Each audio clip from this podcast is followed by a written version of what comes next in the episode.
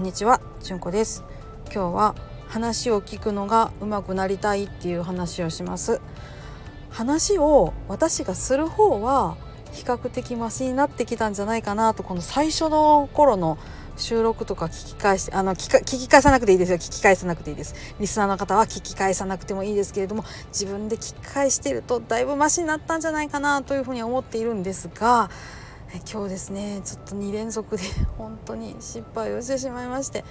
本当に話を聞くのが下手すぎて、もう自分めちゃくちゃ落ち込んでおります。